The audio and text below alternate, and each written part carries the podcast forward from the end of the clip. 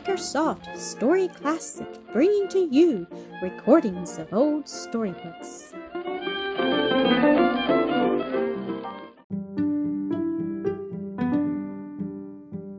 Rose Resli's Trouble The Rose Child, Episode 3. Some days later, it appeared as if a wonderful change had taken place, as if the Sorrow Mother and Rose Resli had exchanged natures. The woman was sitting with a calm, happy face by her spinning wheel. Then Resli stepped in, looking as troubled as if something had happened which would take away her joyousness for all time. What is the matter, Resli? What is the matter? asked the Sorrow Mother in alarm.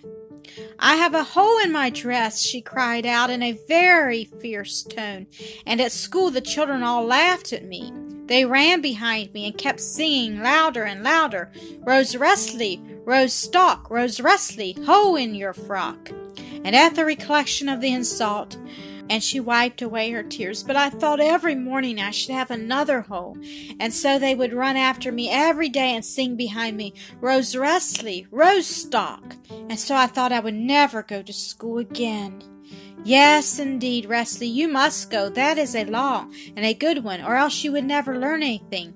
And you see, nobody must run away when trouble comes. We must hold still and bear it, because the dear Lord always has something to teach us in this way which we should not learn otherwise.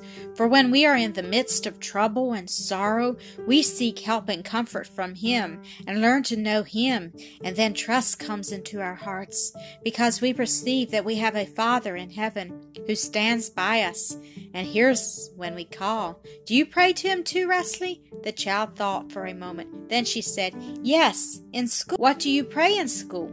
Resli began, and without taking breath, for fear of losing the sound of the words and not be able to go on, she said as fast as she could, How the morning hour rejoices, those that wake and praise the Lord, thankful hearts and happy voices with his children well accord. Now I don't know any more. The sound of the words had escaped her, so she knew no more. It is a beautiful little verse, but you said it rather too fast, Resli. Have you thought what it means? No, I have not, replied Resli. You see, it means that when you awake in the morning, you should think of the dear Lord the first thing and rejoice and thank Him for having protected you all through the night. That is the way to pray in the morning. But do you know a little prayer for the evening? No, I don't know any. Then you can only pray from your heart to the dear Lord and ask Him to forgive you if you have done anything wrong during the day, and ask Him to help you so that you will not do it again. You see, Resli, when we can pray right to the dear Lord, we become quite happy again. If I did not do that always, I should have died from trouble long ago. Why? asked Resli, wondering. You see, I have had cause enough. I am so very poor and have hardly enough to live on. Besides, I have a child out in the world, a son, and I know nothing about him.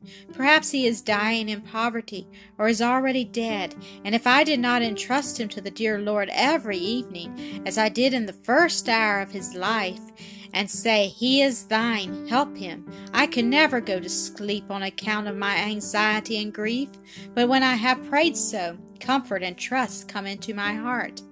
I will help you to pray for him, said Resli. That delights me, child. That delights me.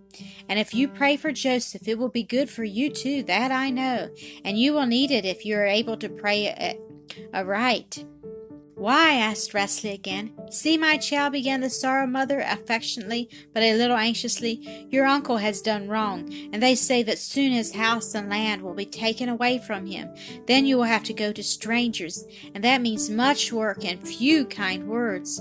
You know nothing about that now, and so it will be well if you know the way to the dear Lord, so that you can tell him all your troubles and find comfort in him.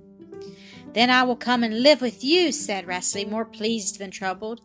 Oh, you dear child, I couldn't take care of you at all. Something quite different will happen, but we will tell the dear Lord about it, and he will provide for you. So now it's is all mended, said the sorrow mother, who while she was talking had looked over the rock carefully and mended it.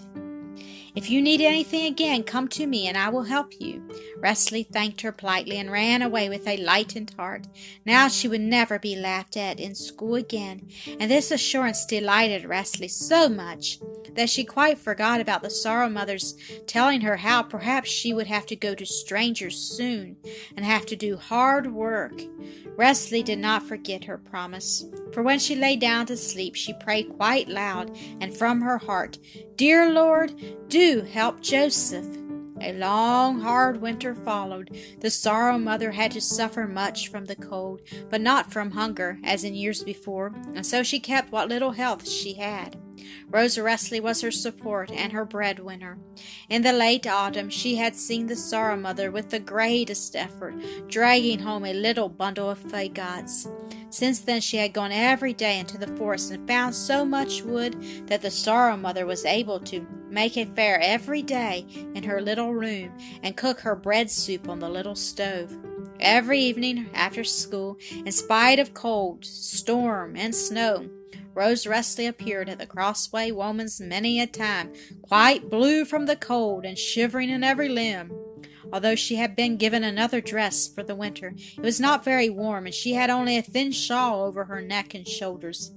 So when the peasant woman saw the child shivering and with her teeth chattering so from the cold, she thought she must be suffering from hunger to come running through the storm and tempests for the sake of a piece of bread. This made her sorry, and she cut deep into the loaf, so that the piece was even larger than it had ever been in the summer.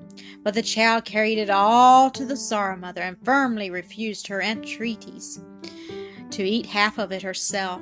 If Resli often went hungry to bed, she was glad that the Sorrow Mother was not in need, and prayed, Dear Lord, help Joseph, and went to sleep happy.